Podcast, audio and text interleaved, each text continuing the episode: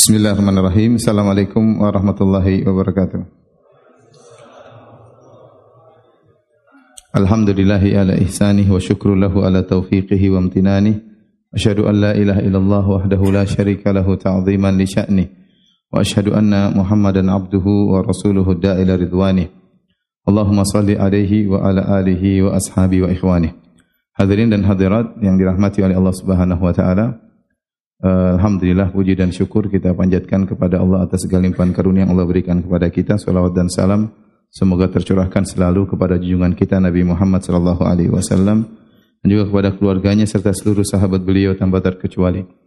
Pada kesempatan kali ini kita akan mempelajari ya kandungan dari uh, surat Al-Qalam atau surat Nun wal Qalam ya.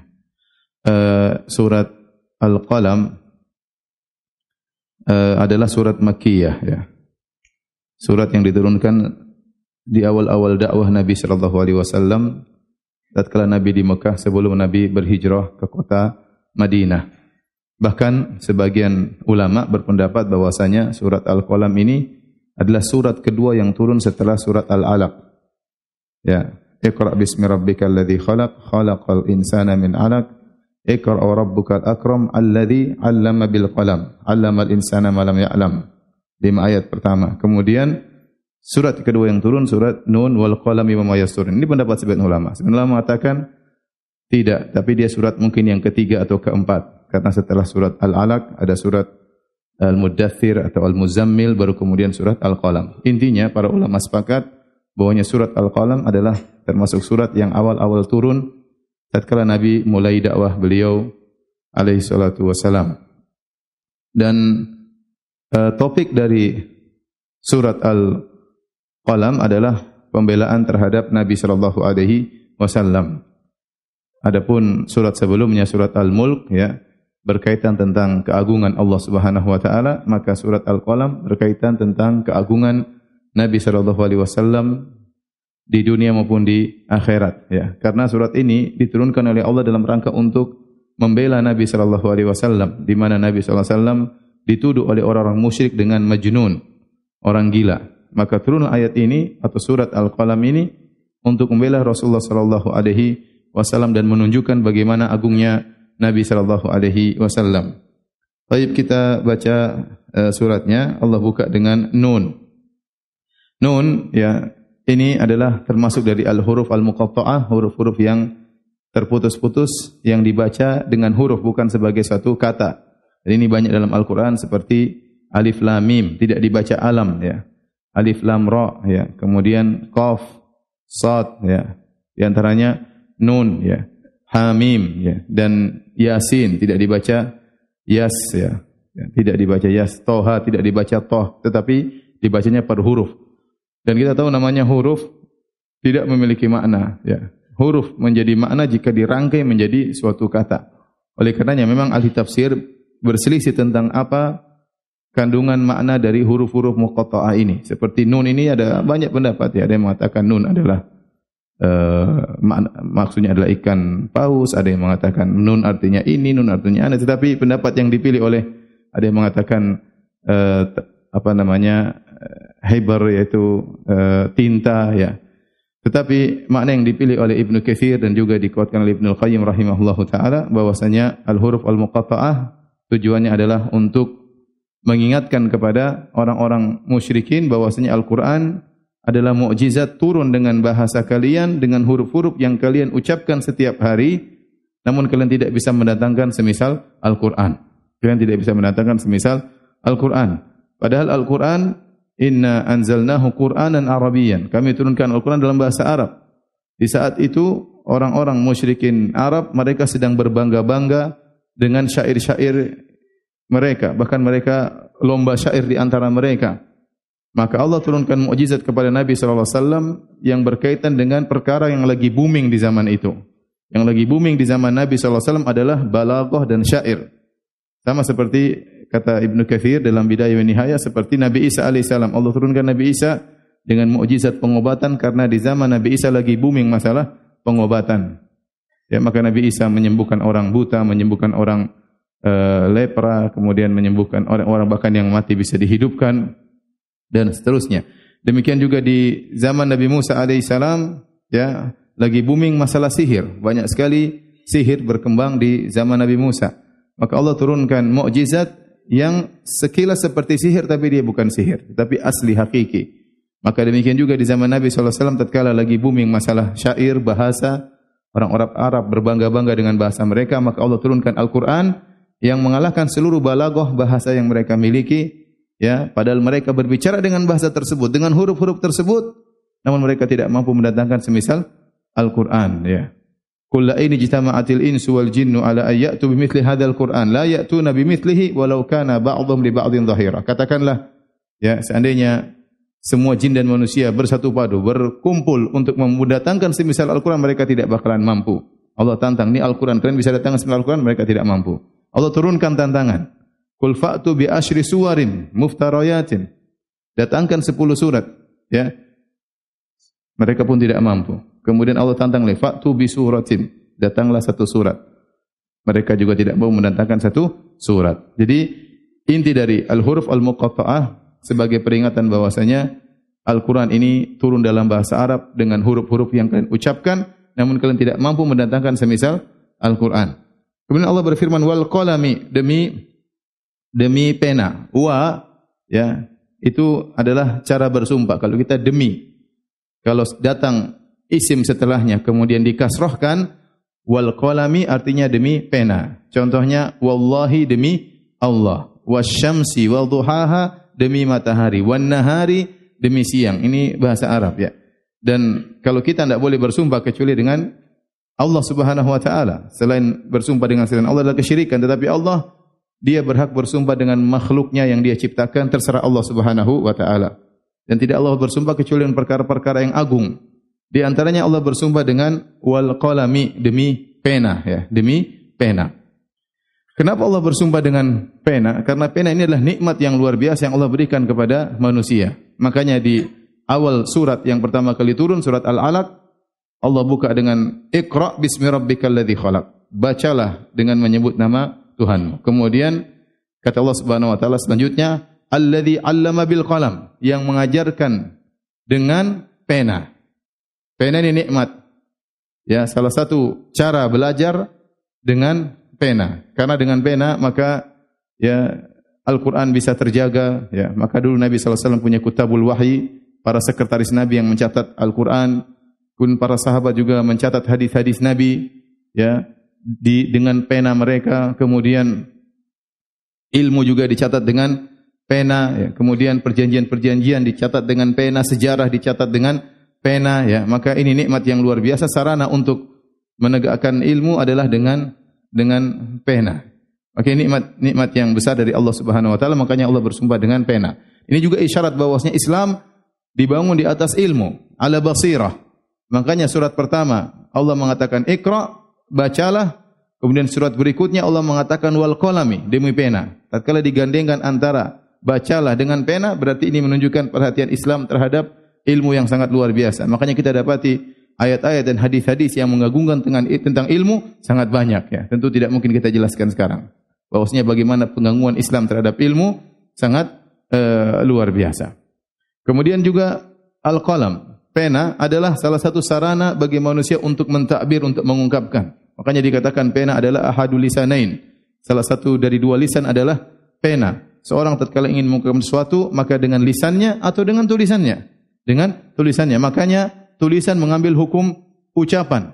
Ya. Sebagaimana dengan ucapan kita bisa mengadakan akad, perjanjian, jual beli, ya, ya, wasiat dan yang demikian juga dengan tulisan.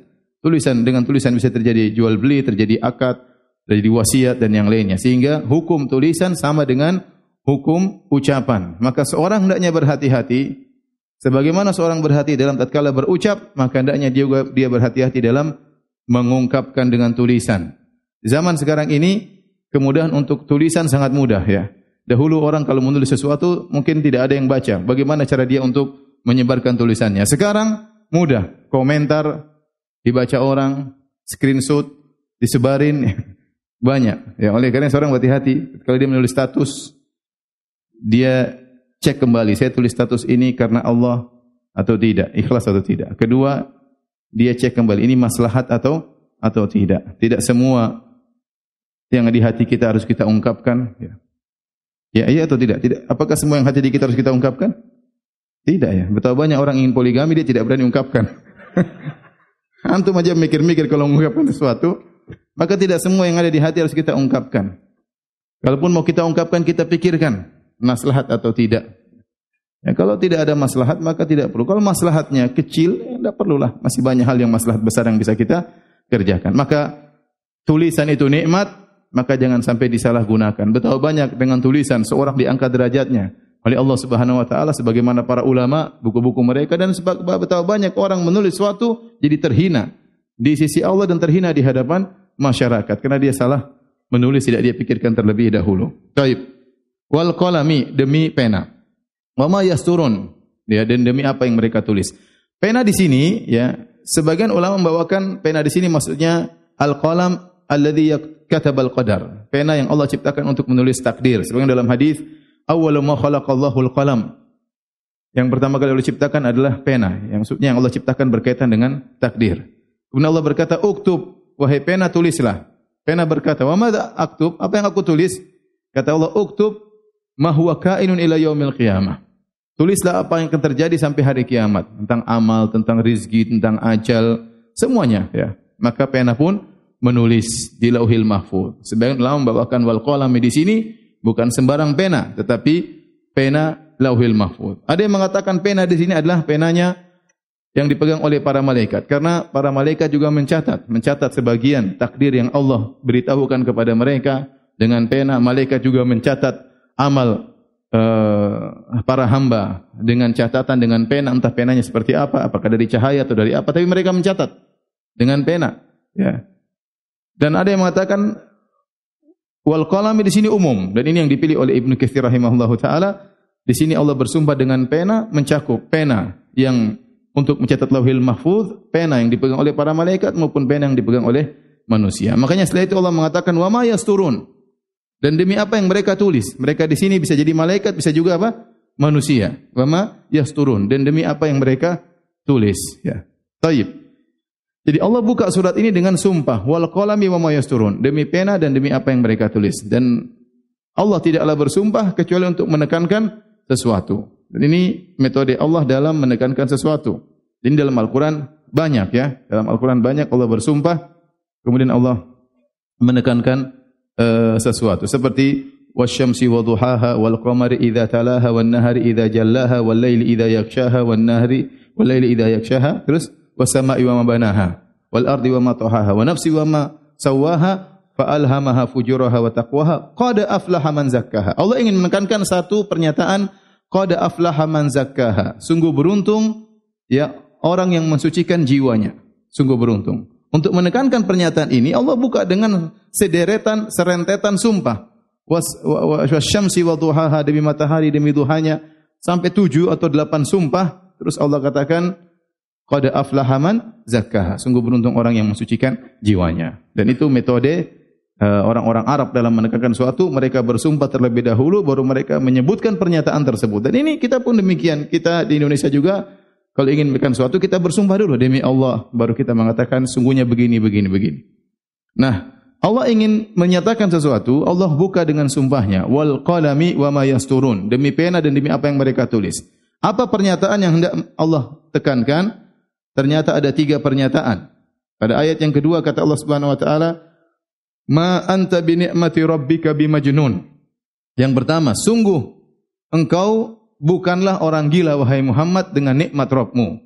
Dengan nikmat Rabbmu engkau adalah bukan orang gila. Di sini Allah membantah pernyataan orang-orang musyrikin. Sebagian ahli tafsir mengatakan orang-orang musyrikin berkata, "Innaka majnun." Sungguhnya kau itu gila wahai Muhammad. Maka Allah bantah Ma anta bi ni'mati rabbika bimajnun. Allah bantah dengan sumpah demi pena, demi apa yang mereka tulis. Sungguh engkau bukanlah orang gila. Dan ini uh, uslub ma anta bimajnun artinya engkau sama sekali bukan orang orang gila. Sama sekali tidak ada kegilaan sedikit pun pada dirimu wahai Muhammad. Jadi ma anta. Jadi ma ada bi. Ini sama seperti waktu Nabi wasallam di perintah oleh malaikat Jibril ikra bacalah kata Nabi wasallam ma ana biqari Yang artinya aku sama sekali tidak bisa baca. Ya. Ma ana biqari. Sama. Ma anta bimajnun. Engkau sama sekali bukan orang gila. Wahai Muhammad tidak ada sedikit pun kegilaan pada dirimu. Subhanallah Allah turunkan ayat ini untuk membela Nabi wasallam karena Nabi merasa berat tatkala dituduh dengan tuduhan yang tidak-tidak ya. Yang ini gangguan mental. Nabi tuduh sebagai orang gila, sebagai dukun, sebagai penyihir dan tuduhan macam-macam sebagai kadzab, pendusta.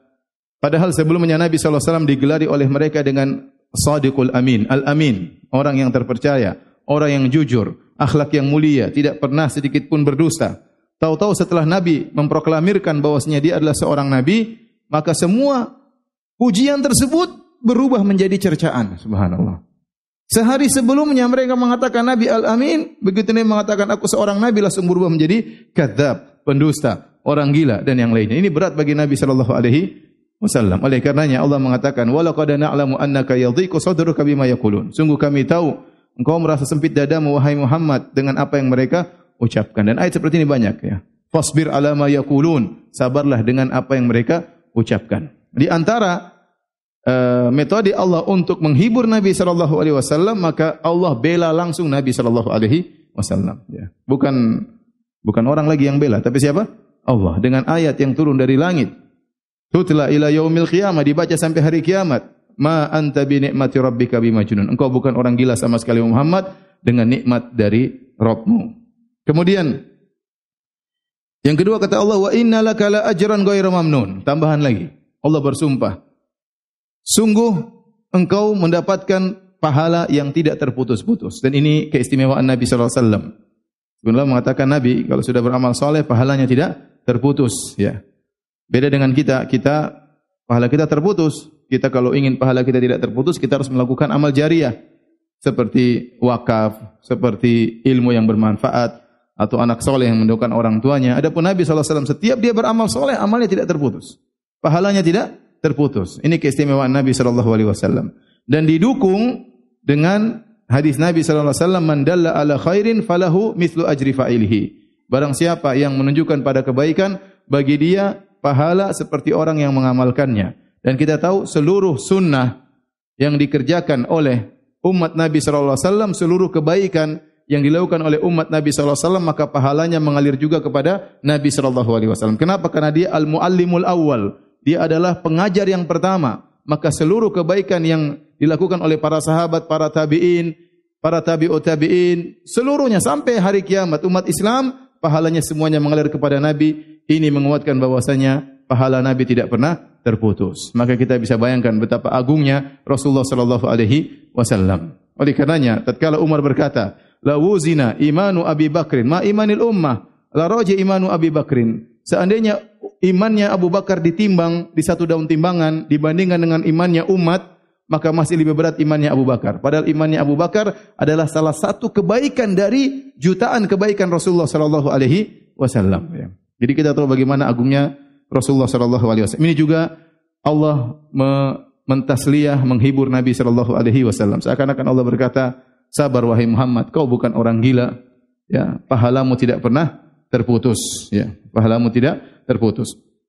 Kemudian Allah menekankan pernyataan yang ketiga, wa innaka la ala khuluqin azim dan sungguhnya engkau benar-benar di atas perangai yang agung akhlak yang yang agung dan ini uh, adalah sana ya pujian dari Allah Subhanahu wa taala subhanallah ya nabi tidak pernah cari pujian nabi dipuji yang muji siapa Allah Subhanahu wa taala ente cari pujian sama manusia enggak dipuji-puji yang muji bukan manusia yang muji langsung Rabbul Alamin penguasa alam semesta yang muji Tuhan. Itu pun tidak menjadikan Nabi menjadi orang yang sombong dan angkuh. Yang muji padahal siapa? Allah Subhanahu wa taala. Sungguhnya engkau benar-benar berada di atas akhlak yang agung. Allah bersumpah akan hal ini. Wal qalami wa ma yasturun. Demi pena demi apa yang mereka tuliskan. Innaka la ala khuluqin azim. Sungguhnya engkau berada di atas akhlak yang sangat yang sangat agung. Ya.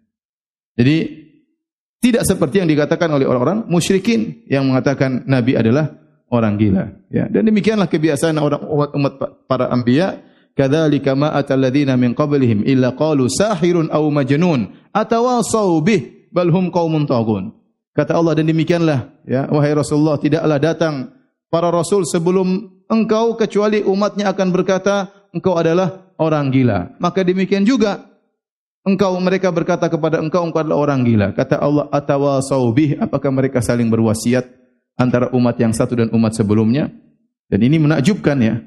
Umat Nabi Nuh tidak ketemu dengan orang-orang kafir Quraisy. Ya tidak. Tapi Nabi Nuh dikatakan orang gila, Nabi Muhammad juga dikatakan orang gila. Umatnya Nabi Musa tidak pernah ketemu dengan Nabi umatnya orang-orang kafir Quraisy. Tapi umatnya Nabi Musa mengatakan Musa gila, umat kafir Quraisy mengatakan Rasulullah SAW juga apa? Gila. Maka Allah mengatakan atawa saubi, apakah mereka saling berwasiat? Padahal tidak ada wasiat. Tapi ternyata sama pikiran mereka. Kenapa? Karena iblisnya sama ya. Iblisnya sama. Subhatnya sama. Baik. Ini adalah ayat yang agung wa innaka la ala khuluqin azim sungguhnya engkau berada akhlak yang agung ya. Sebagaimana sering saya sampaikan bahwasanya akhlak Nabi ini adalah salah satu mukjizat dari sekian banyak mukjizat Nabi sallallahu alaihi wasallam. Nabi diberi mukjizat Al-Qur'an, Nabi diberi mukjizat Isra dan Mi'raj, Nabi diberi mukjizat kalau lagi salat bisa lihat di belakang Nabi sallallahu alaihi wasallam diberi mukjizat kalau pun tidur matanya tidur tapi hatinya tidak tidur. Nabi wasallam banyak mukjizat. Kita bisa baca dalam kitab Dalailun Nubuwah tentang mukjizat-mukjizat Nabi wasallam. Namun di antara sekian mukjizat Nabi adalah akhlak Nabi sallallahu alaihi wasallam. Oleh karenanya Allah Subhanahu wa taala bersumpah dengan agungnya akhlaknya dan Allah bersumpah dengan umur Nabi kata Allah la amruka demi umurmu hai Muhammad dan Allah tidak pernah bersumpah dengan umur siapapun kecuali umur siapa? Nabi Muhammad sallallahu alaihi wasallam karena seluruh ya kegiatan Nabi sallallahu alaihi wasallam seluruhnya adalah teladan ya seluruh fase kehidupan Nabi tidak ada yang sia-sia Seluruh fase kehidupan Nabi adalah apa? Teladan. Seluruhnya adalah akhlak. Tatkala Aisyah ditanya, bagaimana akhlak Nabi sallallahu alaihi wasallam? Kata Rasulullah sallallahu kana khuluquhul Quran. Bahwasanya akhlak Nabi adalah Al-Quran. Maksudnya apa?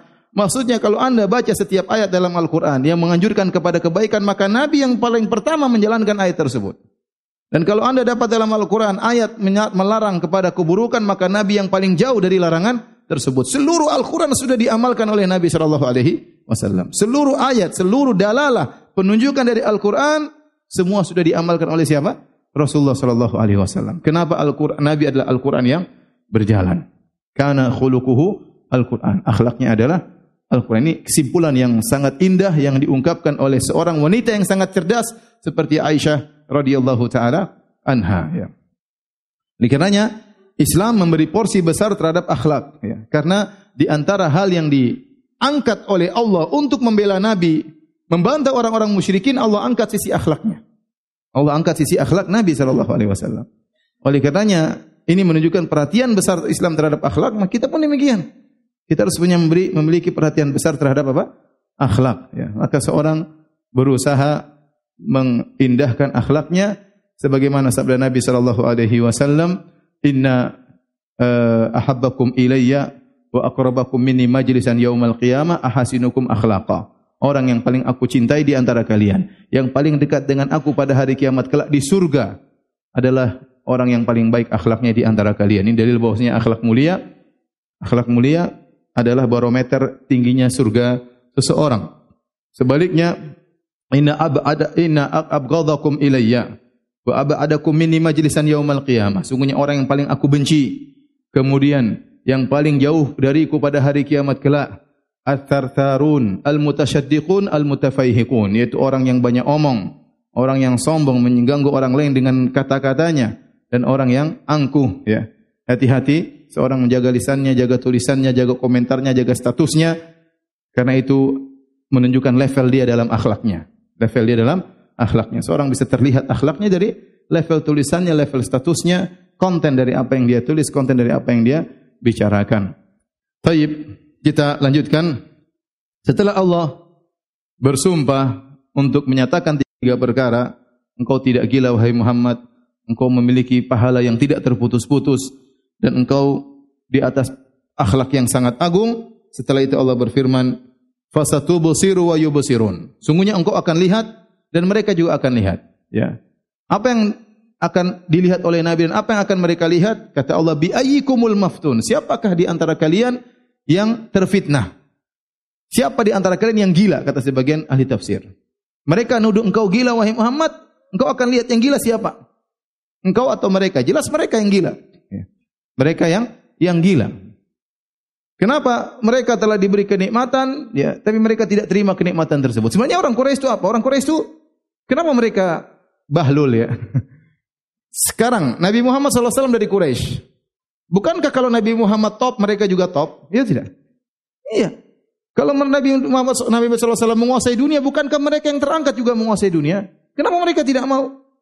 Kenapa mereka tidak mau? Kenapa mereka malah hasad kepada Nabi SAW, malah mencerca Nabi SAW? Nikmat yang Allah berikan, mereka tahu betul siapa Muhammad SAW, tidak mungkin berdusta.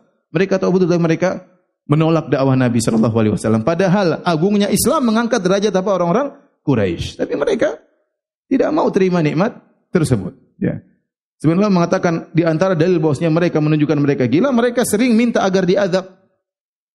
Allahumma in kana hadha huwal haqqu min indika fa amtir alaina hijaratan minas sama' aw i'tina bi'adzabin alim. Tatkala orang-orang Quraisy berkata, "Ya Allah, kalau ini yang keturunkan benar, turunkanlah hujan batu dari langit." Subhanallah. Gila atau tidak? Gila. Maka yang ketahuan siapa yang gila? Mereka atau siapa? Rasulullah SAW yang benar, mereka yang yang gila ya. Mereka yang yang gila ya. Oleh karenanya Abu Jahal bahkan berdoa tatkala akan perang Badar, dia berdoa, "Allahumma ya ayyuna aqta' lirrahim wa ja'ana bima lam na'rif fa ahinhul ghadat." Kata Abu Jahal, Ya Allah, menjelang perang badar. Nabi berdoa, Abu Jahal juga berdoa. Ya. Abu Jahal berdoa, Ya Allah, siapa di antara kami, aku dan Muhammad, yang paling memutuskan silaturahmi, dan datang dengan perkara yang tidak kami kenal, maka binasakan dia pada hari ini. Makanya Allah mengatakan, Intas taftihu faqad ja'akumul fat. Tatkala kalian minta keputusan, itu doanya siapa? Abu Jahal. Minta keputusan, maka telah datang keputusan padamu, maka doa Abu Jahal dikabulkan. Gila atau tidak? Gila. Minta tewas. Minta tewas Allah itu. Majnun. majnun. Jadi yang gila siapa? Orang-orang Quraisy. Bi ayyikumul maftun akan kau lihat. Waktu akan membuktikan. Zaman akan mengungkapkan. Siapa yang gila di antara kalian. Kemudian kata Allah, Inna rabbaka huwa a'lamu biman dhalla an sabilih wa huwa a'lamu bil muhtadin. Sungguhnya Rabbmu lebih tahu mana yang sesat dari jalannya dan Allah lebih tahu mana yang berhak mendapatkan hidayah. Setelah itu Allah berfirman, "Fala tuti'il mukadzibin." Janganlah engkau taat kepada para pendusta. Waddu law tudhinu fayudhidun. Sungguh mereka menginginkan berangan-angan supaya kamu berbuat mudahana, lunak kepada mereka, maka mereka pun lunak kepada engkau. Ya, jadi mereka ingin Nabi mudahana, yaitu mereka berkata, "Ya Muhammad, sudahlah berhenti jangan dakwah-dakwah lagi." Wahai Muhammad, janganlah kau celah Tuhan-Tuhan kami. Janganlah kau celah nenek-nenek moyang kami. Ya. Kalau kau berhenti, kami tidak akan bilang kau gila lagi. Jadi mereka beri tawaran. Ya. Mereka beringin, mereka merasa terganggu tatkala Nabi SAW mengatakan kalian musyrikin. Kemudian mereka berkata, wahai Muhammad, bagaimana kami musyrikin? Inna wajadna aba'ana ala ummah. Kami telah mendapati nenek moyang kami seperti ini. Wa inna ala athari muqtadun. Kami hanya ikut nenek moyang kami. Maka Nabi berkata, kalian sesat, nenek moyang kalian juga apa? Sesat. Dan ini sangat berat bagi mereka. Kalau mereka dikatakan sesat, mereka masih sabar. Tapi kalau dikatakan mbah-mbahmu juga sesat, mbah-mbah-mbah-mbahmu juga apa? Sesat. Ya, tentu mereka semakin marah. Jadi mereka masih terganggu. Ya, sehingga mereka beri tawaran kepada Nabi. Ya Rasulullah berhentilah. Kalau kau berhenti kami juga berhenti. Wadu mereka berangan-angan Nabi berhenti dari dakwahnya. Oleh karenanya para hadirin hadirat yang Allah Subhanahu wa taala di hadapan kita ada dua, namanya mudahana dan namanya mudarat. Mudahana adalah mencari kemaslahatan dengan mengorbankan agama. Demi kemaslahatan sudahlah kita tanazul, kita ngalah. Sudahlah kita tidak usah bicara akidah misalnya. Kita tidak usah menjelaskan kebenaran namanya mudahana. Bahkan kita membenarkan kebatilan, bagaimana namanya mudahana. Demi maslahat. Maslahat agar kita tidak diganggu, maslahat duniawi, jadi mudahana adalah mengorbankan agama demi maslahat apa? Duniawi. Ya. Contoh, seorang ingin berteman dengan kawannya, kawannya suka main musik, ya. supaya saya bisa kawan dengan dia, saya main musik juga. Saya tahu musik itu haram. Tapi demi kawan, saya juga main main musik. Ya. Misalnya eh, kawan-kawan di kompleks, misalnya suka main judi, ya. agar bisa enjoy ngobrol gabung ya sudah saya juga main apa? Main judi sama dia. Padahal saya tahu judi itu haram. Namanya mudahana. Namanya mudahana. Atau misalnya orang ajak ngobrol sama kita, terus dia bilang, ini kan boleh kan? Boleh kan? Kita daripada dia marah, kita bilang, iya boleh. Padahal ini enggak boleh. Ini namanya mudahana. Enggak boleh. Jadi kita itu menyampaikan agama dengan sebaik-baiknya. Yang syirik kita bilang syirik. Yang bid'ah kita bilang bid'ah. Yang maksiat kita bilang maksiat. Tapi dengan uslub yang baik. Jangan kita mudahana akhirnya kita mengatakan yang maksiat menjadi halal, yang bid'ah menjadi sunnah, yang syirik menjadi tauhid. Tidak boleh. Kita menyampaikan sesuai dengan agama Allah, bukan agama yang kita modifikasi. Kita sampaikan sesuai dengan apa yang dikehendaki oleh Allah dan dijelaskan oleh Rasulnya. Sampaikan seadanya tapi dengan uslub yang baik. Uslub yang baik dengan kata-kata yang yang halus, dengan dalil yang jelas. Ya, ya tidak perlu kita teriak-teriak ya. Kalau perlu teriak sesekali tidak apa-apa. Tapi asalnya kita dengan kata-kata yang yang halus. Tidak perlu kita ah, ini ini ini maksiat. Ini kita bisa bilang ini maksiat ya akhi, ini haram kan bisa. Ente ini maksiat, banting meja ya repot, tidak perlu. Ente bisa jelaskan dengan halus. Yang penting antum jelaskan sesuai dengan yang dikehendaki oleh Allah Subhanahu wa taala. Ini harus antum lakukan. Tidak boleh mudahana, tidak boleh mudahana. Betapa banyak orang terjebak dengan mudahana demi untuk ya kemaslahatan duniawi. Sebaliknya, adapun mudarat, mudarat adalah kita mengorbankan sebagian kemaslahatan dunia kita demi untuk ya agama. Kita berlemah lembut. Sebenarnya ada orang mungkin maki-maki kita tapi kita sabar. Kita sabar, kita tetap berusaha dekat dengan dia, kita berusaha mendekati hatinya. Meskipun kita dicaci maki, kita mengorbankan kemaslahatan dunia kita demi agar agama bisa berjalan, dakwah bisa berlangsung. Itu namanya mudarat. Ini dianjurkan seperti ini. Dianjurkan. Contoh, saya contohkan ya. Kita berdakwah, di depan kita ada orang yang merokok. Merokoknya ngepul, kemudian dia tiupkan ke muka kita. Kita mau bicara tauhid. Dia bilang, ini halal kan? Halal. Ente jangan bilang, iya halal. Kalau ente bilang halal, mudahana. Tapi ente bilang, hmm, udahlah, Ente ceramah tentang tauhid. Meskipun ente terbatuk-batuk ngisap rokok. Ente enggak bahas rokok, ente bahas masalah apa? Tauhid. Dia lagi syirik, kita bilang tauhid itu begini-begini. Terus dia ngepulin asap kepada kita. Ini namanya mudarat. Kita sabar. Bahkan kesehatan kita terganggu demi agar kita bisa menyampaikan dakwah kepada kepada dia. Ini namanya mudarat. Ya. Namanya mudarat. Mengorbankan sebagian maslahat duniawi untuk kemaslahatan agama. Ya. Ya. Dan ini tidak mengapa. Adapun mudahana tidak boleh. Oleh karenanya kita dalam kehidupan bersosial terkadang ada yang berbeda dengan kita. Kita lembut sama mereka tanpa harus mengatakan kesalahan mereka suatu kebenaran. Ya, kalau mereka salah kita jelaskan salah, tapi kita lembut sama sama mereka. Bukan berarti kita lembut kemudian kita mengikuti kesalahan yang mereka lakukan. Kalau ada orang misalnya melakukan maksiat, ya kita bilang itu maksiat tetap maksiat. Itu syirik tetap syirik. Itu haram tetap haram. Tapi kita lembut sama mereka, kita ramah sama mereka. Jangan sampai terbawa karena kita ramah, karena dengan slogan toleransi, akhirnya kita ikut-ikutan maksiat. Enggak boleh. Itu yang disebut dengan mudahana. Yang diinginkan oleh orang-orang musyrikin, diinginkan oleh orang-orang yang pelaku maksiat. Kata Allah, Waddu lau tuduhinu fayuduhinun.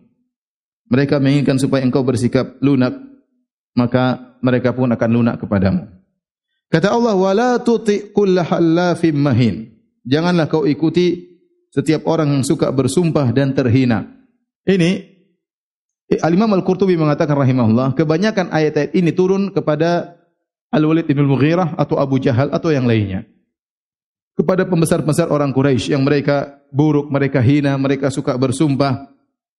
Inilah Walid Mughirah dan juga Abu Jahal. Wala tuti kulla halafim mahin. Jangan kau ikuti orang yang suka bersumpah. Orang yang bersumpah itu selalu bersumpah demi Allah, demi Allah, demi Allah, demi Allah, biasanya berdusta. Biasanya berdusta. Oh, bersumpah itu mudah bagi dia, obral, dia tidak mengagungkan Allah. Asal sumpah saja dan dia banyak berdosa. Dan orang yang sering berdosa adalah orang yang hina. Hammazim masya'im binamim yang banyak mencela, yang kian kemari menghamburkan fitnah. Hammazin yaitu mencela, mengejek dengan lirikan mata, dengan lisan, dengan gerakan namanya hammaz. Mencela masya'in bin namim jalan ke sana sini mengadu domba hati-hati ini akhlak tercela mengadu domba ya sekarang dulu zaman dahulu kalau ingin berbuat namimah ke sana kemari ke sana kemari, tebar sana, tebar berita di sini, kemudian orang ribut. Sekarang tidak perlu, tinggal tulis saja. Tulis status, status ini, kemudian gabung, bikin klip digabungkan, disebarin. Sini marah, sini marah, Alhamdulillah. Sini sudah ngamuk, sini sudah ngamuk. Itulah namam. Itulah namam. Sengaja dia bikin seperti itu. Ya. Dia bikin lagi kelompok sini, kemudian dia gabungkan. Seakan-akan ada keributan, kemudian dia sebarkan. Ini namam ini. Dosa besar. Menjerumuskan dalam neraka, jahannam. Sekarang tidak perlu, tidak perlu ke sana kemari, tinggal nulis saja di status, bikin klip, bikin YouTube, ya maka kemudian orang ribut. Kemudian kata Allah, "Man na'ilil khairi mu'tadin athim." Ini masih berbicara tentang Walid bin Mughirah. Man na'ilil khair. Sangat menghalangi perbuatan baik. Ya. Tidak suka terjadi kebaikan. Mu'tadin athim. Berbuat zalim kepada orang lain, athim dan banyak dosa kepada Allah Subhanahu wa taala. Disebutkan Al-Walid bin Mughirah ini adalah orang yang sangat kaya raya. Makanya nanti Allah sebutkan setelah itu, an kana malin wa banin. Dia memiliki banyak anak dan banyak harta. Dia ini kalau sudah musim haji disebutkan dalam buku-buku sirah, dia kalau sudah musim haji maka dia berinfak 20 ribu dirham setiap musim haji. Dan dia mengatakan, wahai jamaah haji, tidak ada yang boleh masak. Semua yang ingin makan datang kepada Walid ibn Mughirah. Subhanallah. Semua makan gratis, datang ke tempat saya. Maka orang-orang pun datang ke tempat dia. Sangat baik di musim haji. Begitu selesai musim haji, sangat pelit. Satu dirham pun tidak dia keluarkan untuk orang miskin. Kata para ulama karena dia waktu bersedekah di musim haji riak dan sum'ah. Orang kalau sudah dari sum'ah dia bisa berkorban apa saja. Jangankan harta nyawanya pun bisa dia korbankan demi meraih ketenaran, demi meraih popularitas, demi meraih uh, penyanjungan dan itu syahwat tersendiri, ingin disanjung, ingin dipuji. Ya maka waktu di musim haji karena ini orang datang dari berbagai penjuru, apalagi pas zaman ibadah lagi musim haji, maka dia berkorban dengan banyak harta. Begitu selesai haji dia sangat sangat pelit. Maka Allah sifati manna ilil khair. Tidak mau melakukan kebajikan, tidak mau bersedekah. Itulah Walid bin Mughirah. Mu'tadin azim kemudian melakukan kezaliman kepada orang lain dan azim banyak dosa kepada Allah Subhanahu wa taala. Utullin ba'da dzalika zanim. Utul yaitu kasar, kaku, ya, keras. Zanim secara zanim ini banyak pembahasan di kalangan para ahli tafsir tapi maksudnya adalah orang yang top dalam keburukan. Terkenal, oh itu preman hebat itu, hebat tapi apa? Preman. Oh itu jagoan brengsek. Pokoknya dia top dalam apa? Keburukan. Oh itu zinanya top itu. Itu kalau minum khamr top. Wah itu namanya zanim ya. ya. Oh itu tukang provokator top. Itu zanim namanya terkenal dalam keburukan. Tampil beda dalam keburukan. Namanya zanim. Tampil beda dalam keburukan. Ya. Utulin sudah kaku dan kasar, buruk akhlaknya ba'da dzalika zanim. Sudah semuanya lebih daripada itu top dalam keburukan. Inilah Walid Ibnu Mughirah. Ya. Kata Allah, "Angkana dzamalin wa banin." Apakah karena dia memiliki harta dan anak-anak yang banyak dia menjadi sombong? Seharusnya kalau dia memiliki harta yang banyak, anak-anak yang banyak harusnya bersyukur kepada Allah Subhanahu wa taala. Yang kasih dia anak-anak Allah, jadi kasihkan dia harta Allah Subhanahu wa taala. Kenapa dia sombong dan angkuh?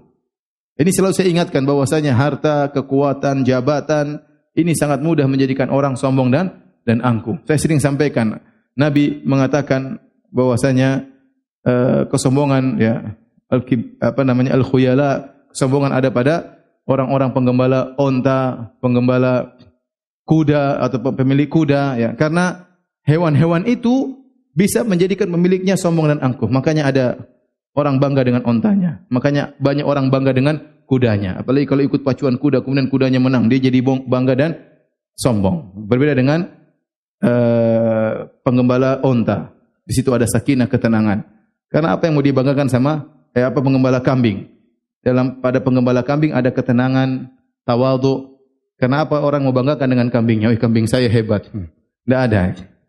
Yang ada kuda saya hebat, onta saya hebat. Kalau kambing, belum ada lomba pacuan kambing sampai sekarang. Maka kalau orang punya kuda saja, punya onta bisa sombong, bisa angkuh. Bagaimana kalau punya mobil mewah? Bagaimana yang punya motor mewah? Bagaimana kalau punya rumah mewah? Bagaimana kalau punya pangkat dan jabatan? Bagaimana kalau punya anak buah yang banyak? Ya, maka hati-hati ya seorang memiliki harta adalah untuk bersyukur kepada Allah bukan untuk mengantarkan dia kepada kesombongan. Kata Allah, "Idza tutla alaihi ayatuna qala asatirul awwalin." Jika dibacakan kepadanya ayat-ayat kami, maka dia berkata asatirul awwalin, dongeng orang-orang terdahulu. Dan ini adalah idenya Al-Walid bin Al-Mughirah. Al-Walid bin Al-Mughirah waktu ingin mencela Al-Qur'an, ya, dia pikir banyak ide yang keluar. Dia tahu bahwasanya Al-Qur'an bukanlah syair. Dia tahu bahwasanya Al-Qur'an bukanlah mantra, ya. Ide yang dia buat asatirul awwalin. Ini adalah dongeng orang-orang terdahulu. Makanya para ulama mengatakan ayat ini turun kepada Al-Walid Ibn Al-Mughirah. Al-Walid Ibn Al-Mughirah itu bapaknya Khalid bin Walid ya. Khalid bin Al-Walid bin Al-Mughirah. Uh, kata Allah, sanasimuhu alal khurtum. Sanasimuhu alal khurtum. Kata Allah Subhanahu wa taala, kami akan beri tanda dia di belalainya. Khurtum itu seperti hidungnya uh, gajah yang panjang namanya khurtum namun digunakan untuk manusia, kami akan beri tanda pada hidungnya. Maksudnya apa? Kami akan beri cap pada wajahnya karena semua terlihat pada wajah. Sebagian ulama mengatakan Allah akan beri siksaan kepada wajahnya di dunia dan ada yang mengatakan Allah berikan siksaan padanya di akhirat. Wajahnya dibuat hina, dibuat hitam, dibuat uh, buruk tatkala di akhirat kala dan itu sebagai pusat perhatian orang kalau melihat orang lihat dulu wajahnya ya maka Allah beri cap keburukan pada wajahnya apakah di dunia ataupun di di akhirat sebagai hukuman baginya. Setelah itu Allah berfirman, Inna balawnahum kama balawna ashabal jannati id aqsamu la yasrimunha musbihin. Sungguhnya kami akan menguji mereka, menguji orang-orang musyrikin Quraisy kama balawna ashabal jannah. Sebagaimana kami menguji pemilik kebun id aqsamu tatkala mereka bersumpah la yasrimunha musbihin di pagi hari kami benar-benar akan panen dengan buah-buahan kami. Ini kisah Ashabul Jannah. Kalau antum, antum baca buku-buku tafsir, mereka akan mengatakan ini kisah sekelompok orang, ya, azan kan? Lagi. Sepuluh menit lagi. Ini kisah tentang sekelompok orang di negeri Yaman. Secara singkat, sekelompok orang di negeri Yaman, bapak mereka mereka memiliki seorang ayah, ayahnya soleh. Azan aja dulu deh. Habis azan lanjut dulu kan?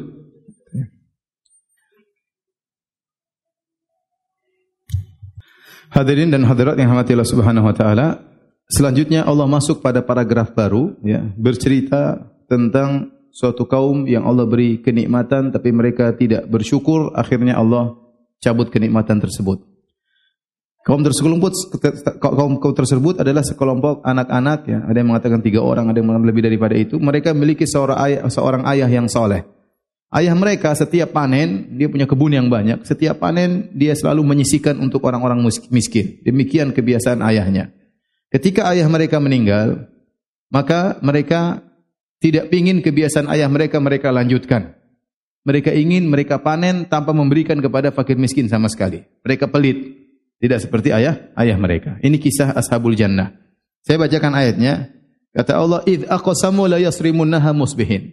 Tatkala mereka bersumpah, besok pagi-pagi kita akan panen. Wala yastathnun dan mereka tidak beristisna. Ada yang mengatakan mereka tidak mengucapkan insyaallah.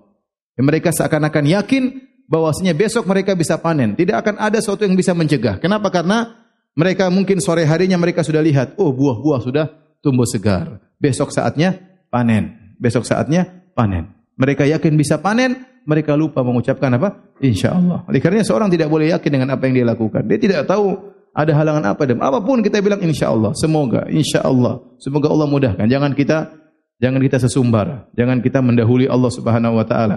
Tidak ada yang tahu masalah apa yang terjadi di keesokan hari. Taib. Pendapat yang lain mengatakan wala yastathnun mereka tidak mengecualikan sebagian panenan mereka hasil bumi mereka kepada untuk orang miskin. Mereka berniat seluruhnya untuk mereka. Jadi mereka pelit. Jadi malam hari mereka sudah rapat ini. Eh, besok pagi-pagi kita panen. Jangan sampai ada orang miskin yang dapat bagian. Jadi eh, pelit juga perlu rapat. Jadi mereka rapat untuk apa? Untuk pelit, musyawarah untuk pelit. Sehingga Ternyata mereka tidur, setelah mereka rapat, mereka tidur, Allah kirim azab kepada kebun mereka. Ya, kata Allah, "Fatafa 'alaiha ta'ifun min rabbika wa hum naimun." Maka datanglah Taif. Taif artinya sesuatu yang mengelilingi. Seperti tawaf. Ya, ada yang mengatakan malaikat Jibril datang, ada yang mengatakan api Allah kirim dari langit sehingga mengelilingi seluruh kebun mereka tidak tersisa sedikit pun, merata. Benar-benar merata menghabisi kebun mereka terbakar habis, kebun yang begitu luas, hasil buminya hancur semua sampai menjadi debu hitam bekas bakaran. Wahum naimun sementara mereka dalam kondisi tidur, dalam mimpi besok dapat jadi kaya raya, punya hasil yang banyak, tidur dengan penuh kebahagiaan. Mereka tidak tahu bahwasanya adab Allah telah turun. Ya. Firman Allah Subhanahu wa taala, ya, awa amina ahlal qura an ya'tiyahum ba'suna ya, bayatan wa hum naimun. Adab teguran bisa datang kapan saja. Ente sedang tidur Allah tegur, ente sedang bermain-main Allah tegur kapan saja. Baik. Fa asbahat kasarim, maka jadilah maka jadilah kebun tersebut kasarim seperti hitam yang gelap gulita. Artinya jadi debu hitam terbakar habis. Fatanado musbihin, pagi-pagi mereka bangun, mereka berangkat mungkin sebelum subuh. Ya semangat untuk pergi ke kebun mereka. Saling membangunkan. Fatanado berarti semangat. Ayo, sudah waktunya panen. Ayo bangun. Kebangunkan saudara-saudara mereka. Entah mereka mereka berapa bersaudara. Bangun, ya. Kemudian kata mereka, Anikdu ala harthikum in kuntum sarimin. Berangkatlah menuju kepada kebun kalian. Kalau kalian benar-benar ingin memanen, memetik buahnya. Fantalaku wahum yatakhafatun. Maka mereka pun dengan semangat pergi di pagi hari. Yatakhafatun. Mereka saling berbisik-bisik. Allah yadkhulan nahal yawma alaikum miskin. Ingat ya, jangan sampai ada orang miskin satu pun masuk. Jangan sampai satu orang miskin dapat apa? Bagian. Subhanallah. Mereka berjalan sambil berbisik-bisik. Kita sudah tahu kebun mereka sudah apa? Sudah ludes. Kalau kita mau gambarkan seakan-akan Allah bikin dua kaca ini. Ya. Satu visual tentang mereka berbisik-bisik. Satu visual kebun mereka sudah apa? Sudah ludes. Mereka berbisik-bisik mentertawakan orang miskin. Ingat ya, jangan sampai ada orang miskin ambil ya. Kita yang lihat tertawa, eh sudah habis kebunmu. Paham? Jadi dia menghina orang miskin, kita yang baca sedang ini mereka terhina, mereka berbisik-bisik untuk menghina orang miskin, ternyata Allah sedang menghinakan mereka. Kebun mereka sudah hancur. Allah yadkhulanna hal yauma alaikum miskin. Jangan sampai ada satu orang miskin pun yang masuk ke kebun kita. Wa qadau ala hardin qadirin, maka mereka pun pergi dengan semangat. Hardin itu semangat, ya, semangat qadirin. Mereka merasa mampu untuk bisa manen. Tatkala mereka tiba, apa kata Allah? Falam marauha qalu inna la dhalun. Mereka sudah tiba di kebun mereka. Loh, mana kebun kita? Kenapa hitam semuanya begini? Inna la dhalun. Sungguh kita salah jalan. Ini bukan kebun kita. Salah jalan kita. Mereka enggak percaya. Kemarin sore masih kelihatan buah-buah segar. Ini salah jalan. Subhanallah. Akhirnya ada yang mengatakan, yang sadar, bal nahnu mahrumun. Ini, ini sudah benar. Ini kebun kita. Kita mahrumun. Kita terhalang. Bal itu harf idrab untuk menunjukkan bahkan. Artinya apa? Justru kita yang terhalangi dari panen, bukan orang miskin. Orang miskin kita kasih berapa persen sih? Mereka hanya rugi tidak mendapatkan sebagian mungkin 3 persen, 5 persen dari hasil bumi kita. Kita kehilangan 100 persen. Bukan mereka yang rugi, tapi kita yang rugi. Mereka sadar. Bal nahnu mahrumun. Qala awsatuhum alam akul lakum laula tusabbihun. Maka berkatalah orang yang paling bertakwa di antara mereka, yang paling baik di antara mereka, alam akul lakum laula tusabbihun. Bukankah saya sudah mengatakan kepada kalian, seandainya kalian bertasbih. Ada yang mengatakan, kenapa kalian tidak bertobat kepada Allah? Kenapa kalian tidak kembali kepada Allah? Kenapa kalian tidak bagikan kepada fakir miskin? Sekarang lihat apa yang terjadi. Qalu subhana rabbina inna kunna zalimin. Akhirnya mereka sadar. Mereka berkata, Maha suci Rabb kita, sungguhnya kita telah berbuat zalim. Ya. Pelit berbuat zalim kepada orang miskin. Apa susahnya kasih sebagian harta kepada orang miskin? Tidak diberikan seluruhnya, sebagian saja. Sehingga mereka merasa sadar dan mereka berbuat zalim. Fa akbala ba'dhum ala ba'dhin yatalawamun. Akhirnya mereka saling berhadap-hadapan, saling mencela. Kalau antum baca buku tafsir seperti tafsir Al-Qurtubi mereka berkata, "Ente sih yang kasih ide. Ente sih yang kasih ide." Yang ngajarin pelit kan ente, ente ya ede. Kita, ah, ini mereka sering tunjuk-tunjukkan. Ente si, ente si, ente si. Sudahlah, sudah terjadi. Kebun sudah hancur. Ya talawamun mereka saling mencela, melemparkan kesalahan kepada sebagian mereka. Akhirnya mereka sadar, qalu ya wailana inna kunna taghin. Akhirnya mereka sadar kata mereka kita telah berbuat taghin, telah berbuat tughyan, telah melampaui batas. Asa rabbuna ayyubdilana khairan minha inna ila rabbina raghibun. Semoga Allah menggantikan yang lebih baik bagi kita dari kebun yang sudah hancur ini. Sungguhnya kita sangat berharap ampunan dari Tuhan kita. Ini hadirin kisah ashabul jannah ini dalil bahwasanya kalau seorang sudah berazam ingin melakukan keburukan maka Allah akan berikan balasan. Apakah dia lakukan atau tidak?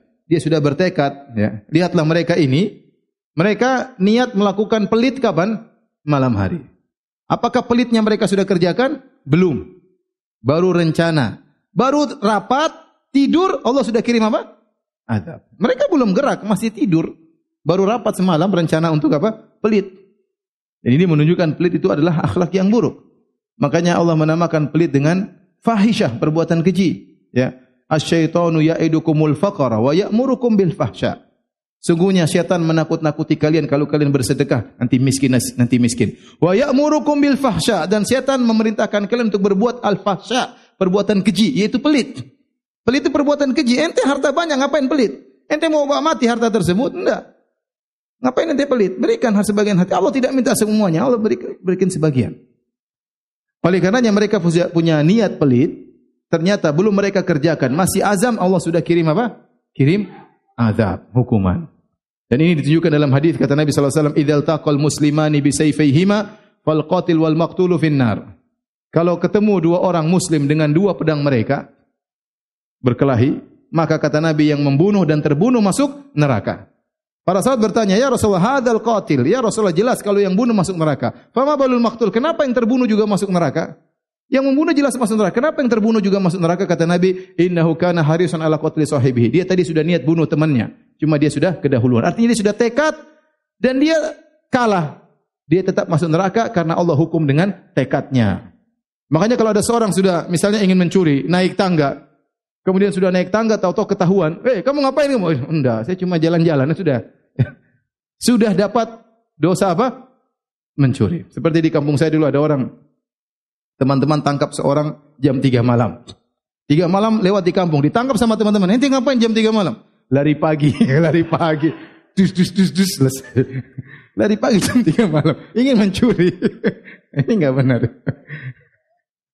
Seperti ada lelucon orang naik naik apa eh, pohon kedondong ingin curi kedondong ketahuan enggak ngapain kamu enggak ini eh, cari layang-layang buat apa buat rujak jadi para hadirin kalau orang sudah niat buruk, dia sudah berazam, apalagi dia sudah berusaha, berhasil enggak berhasil tetap dapat dosa. Contoh di zaman sekarang, seorang masuk di internet kemudian ingin buka situs porno, misalnya. Ternyata terblokir. Terblokir. Terblokir. Ini semua tiga blokir berarti sudah nonton tiga-tiganya ya.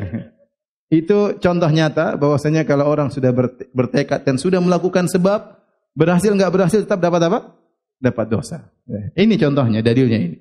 Kemudian juga dalil kata sebagian ulama dalam buku tafsir bahwasanya jika seorang dia sudah punya uang zakat sudah terkena nisab dan haul, mau haul, nisab sudah sedikit lagi haul, misalnya dua hari lagi kena haul karena syarat bayar zakat nisab dan haul. Supaya dia selamat, maka dia belikan sebagian hartanya supaya tidak kena nisab.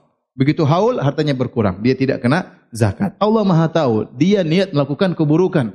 Keburukan dia apa? Dia mencegah hak orang miskin. Persis seperti ashabul jannah.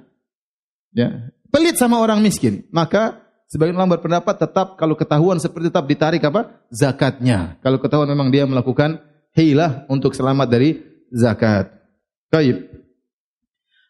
Apa kaitannya Allah mengatakan inna balaunahum kama balauna ashabal jannah? Masih berapa menit lagi materi? Setengah sembilan. Inna balawnahum kama balon ashabal jannah. Kami akan menguji mereka yaitu kaum Quraisy sama seperti kami menguji ashabul jannah. Apa sisi wajuhu al-musyabahah? Baina sisi kemiripan antara orang-orang Quraisy dengan ashabul jannah. Para ulama menjelaskan, sisinya ashabul jannah dikasih kenikmatan oleh Allah Subhanahu wa taala namun tidak mensyukurinya. Sama orang Quraisy diberikan kenikmatan oleh Allah Subhanahu wa taala dengan Nabi Muhammad sallallahu alaihi wasallam. Mereka diberikan banyak kenikmatan. Pertama, mereka diberi keamanan di kota Mekah. Kemudian mereka dimudahkan perdagangan. Di ilafi Quraisy, ilafi himrihat syita'i wa saif. Mereka mudah untuk bersafar ke Yaman atau ke uh, ke Syam untuk berdagang. Mereka diberi kenikmatan sebagai pengurus Ka'bah. Semua kabilah Arab menjadikan kabilah Quraisy sebagai kabilah utama, panutan. Mereka diberi banyak kenikmatan. Terakhir Allah sempurnakan dengan Allah mengutus nabi dari mereka. Ternyata mereka tidak bersyukur. Harusnya mereka bersyukur kepada Allah Subhanahu wa taala. Ya. Ini dalil bahwasanya ujian bukan cuma masalah kekurangan dan dan kesulitan, ujian Allah namakan nikmat yang Allah berikan kepada ashabul jannah sebagai ujian. Nikmat yang Allah berikan kepada orang-orang Quraisy sebagai apa? Ujian. Oleh karenanya, ujian bukan cuma kesulitan, kemiskinan, sakit tidak. Ujian juga adalah kenikmatan, kesehatan dan yang lainnya. Keamanan, ketentraman juga adalah apa? Ujian. Sebagaimana ashabul jannah tidak bersyukur Allah kirim teguran, demikian juga orang-orang kafir Quraisy mereka tidak bersyukur maka Allah kirim apa? Teguran. Kemudian bedanya ashabul jannah mereka bertobat. Begitu mereka ditegur oleh Allah, terbakar kebun mereka, mereka bertobat. Asa Rabbuna ayyubdilana khairan minha, inna ila rabbina ragibun. Semoga Allah Subhanahu wa taala menggantikan lebih baik sungguhnya Allah Subhanahu wa taala. Kami sangat ingin ampunan dari Allah Subhanahu wa taala. Sebagian ahli tafsir seperti Sa'di dan yang lainnya mengatakan zahirnya Allah memberi ganti kepada mereka. Bahkan ada yang mengatakan hari itu juga Allah tumbuhkan kebun yang lebih baik daripada kebun yang Allah hancurkan. Kenapa? Mereka kembali kepada Allah Subhanahu wa taala. Oleh karenanya ini Allah kasih sebenarnya kasih kenikmatan kepada mereka. Allah tidak menurunkan azab berkaitan dengan tubuh mereka. Tapi Allah hanya menurunkan azab berkaitan dengan harta mereka. Mereka masih diberi kesehatan, mereka masih bisa bertobat kepada Allah Subhanahu wa taala dan betapa sering Allah Subhanahu wa taala menegur kita dengan teguran-teguran ya yang kita masih bisa sadar kepada Allah Subhanahu wa taala. Dan ini juga dalil kalau seorang sadar kembali kepada Allah, Allah bisa jadi bisa jadi memberi ganti yang lebih lebih baik sebagaimana yang dialami oleh ashabul jannah. Kata Allah, "Kadzalikal azab." Demikianlah azab. Azab di dunia. Wala adzabul akhirati akbar. Ingat, siksaan di akhirat lebih apa? Lebih besar. Lau kanu ya'lamun, kalau orang-orang Quraisy mereka tahu akan hal tersebut. Setelah itu, Allah masuk dalam paragraf baru Kata Allah, Inna lil muttaqina inda rabbihim jannatin na'im. Sungguhnya orang-orang yang bertakwa, di sisi orang mereka akan mendapatkan surga yang penuh dengan kenikmatan. Kita berusaha untuk bertakwa. Dan takwa adalah ya meninggalkan maksiat. Membuat uh, halangan antara kita dengan neraka jahanam. Fattakun nara. Ambillah wiqayah penghalang antara engkau dengan neraka. Walau bisyikit tamrah. Meskipun hanya bersedekah dengan sepenggal korma. Itu namanya takwa secara bahasa. Yaitu wiqayah, ya, penghalang antara kita dengan neraka jahanam. Dan takwa itu harus meliputi seluruh tubuh kita, luar dan dalam, ya, zahiran dan batinan. Jangan kita hanya takwa di luar saja. Ada orang yang mungkin secara penampilan oke, okay, Islami, ya, masya Allah sunnah, tapi hatinya penuh dengan hasad, dengki, iri, suudzon dan berbagai macam penyakit, angkuh, sombong, merendahkan orang lain, maka dia tidak bertakwa, hanya takwa zahir dalam tidak bertakwa. Waliyadzubillah. Takwa luar. Ya. Ada orang bertakwa dari lisannya, Masya Allah kalau bertutur kata baik, tapi matanya tidak bertakwa. Selalu jelalatan. Ya. Lihat istri orang. Ya. Ya. Kalau buka internet, tidak jaga pandangan. Matanya tidak bertakwa. Ada orang telinganya tidak bertakwa. Ngomongnya bagus, pandangannya tapi telinga suka dengar gibah, suka dengar namimah. Oleh karenanya bertakwa itu kata Allah walibasu taqwa dzalika khair. Pakaian ketakwaan namanya libas seluruh mencakup seluruh bagian tubuh kita. Libas itu mencakup seluruh bagian tubuh kita, maka kita harus bertakwa untuk mendapatkan syarat ini innalil muttaqina. Bagi orang yang bertakwa inda rabbihim jannatin naim. Mereka mendapatkan surga yang penuh dengan kenikmatan. Setelah itu Allah berfirman, "Afanaja'ul muslimina kal mujrimin?" Apakah kami akan menyamakan orang Islam dengan orang-orang musyrik tidak akan sama. Ini ayat kata para ulama turun tentang perkataan orang kafir Quraisy. Mereka berkata, "Wahai Muhammad, kalaupun ada hari kiamat, tidak ada hari kiamat Muhammad, tapi kalaupun ada, kami dibangkitkan sama nanti kami sama kalian apa bedanya? Di surga nanti kalian di surga, kami juga di surga." Jadi mereka pede ya. Mereka bilang pertama tidak ada hari kiamat. Kalaupun ada hari kiamat, kami akan sama dengan kalian sebagaimana di bumi, di dunia. Bahkan mungkin kami lebih kaya daripada kalian di surga. Ya. Sebagaimana di, di dunia. Ini pernyataan mereka. Ini pernyataan yang ngawur. Yang Allah turunkan serentetan ayat untuk membantah pernyataan ini. Kata Allah, Afana ja'alul muslimina kal mujrimin. Apa akan sama orang non muslim dengan orang non muslim? Bertauhid dengan berbuat syirik? Tidak akan sama. Afaman kana mu'minan kaman kana fasiqan la yastawun. Apakah sama orang beriman dengan orang fasik? Tidak akan sama. Ya. Apakah ashabun nar sama dengan ashabul jannah? La yastawi ashabun nar wa ashabul jannah. Tidak sama. Allah bedakan. Kemudian kata Allah Subhanahu wa taala, "Ma lakum kaifa tahkumun?" Bagaimana kalian bisa mengambil keputusan demikian? Ini hukum dari mana? Mau menyamakan antara orang tauhid dengan orang tidak bertauhid antara orang muslim dengan orang selain muslim, antara penyembah Allah dengan penyembah sapi, dengan penyembah nabi, dengan penyembah berhala, dengan penyembah malaikat, dengan penyembah kubur, mau disamakan dengan penyembah Allah Subhanahu wa taala, malakum kaifatahkumun? Bagaimana kalian bisa mengambil keputusan demikian? Amlakum kitabun fihi tadrusun? Ada adakah kitab yang kalian pelajari yang menyatakan demikian? Mana kitabnya yang menyatakan demikian? Innalakum fihi lama takhayyarun. Kemudian dalam kitab tersebut kalian bisa pilih hukum yang kalian senangi. Mana kitab tersebut? Amlakum aimanun alaina balighatun ila yaumil qiyamah. Apakah Allah pernah mengambil janji, menjanjikan kepada kalian sampai hari kiamat nanti kalau kalian di akhirat akan sama dengan orang-orang Islam? Wahai orang-orang kafir Quraisy, innalakum lama tahkumun. Sungguhnya kalian hanya mengambil keputusan sekehendak kalian.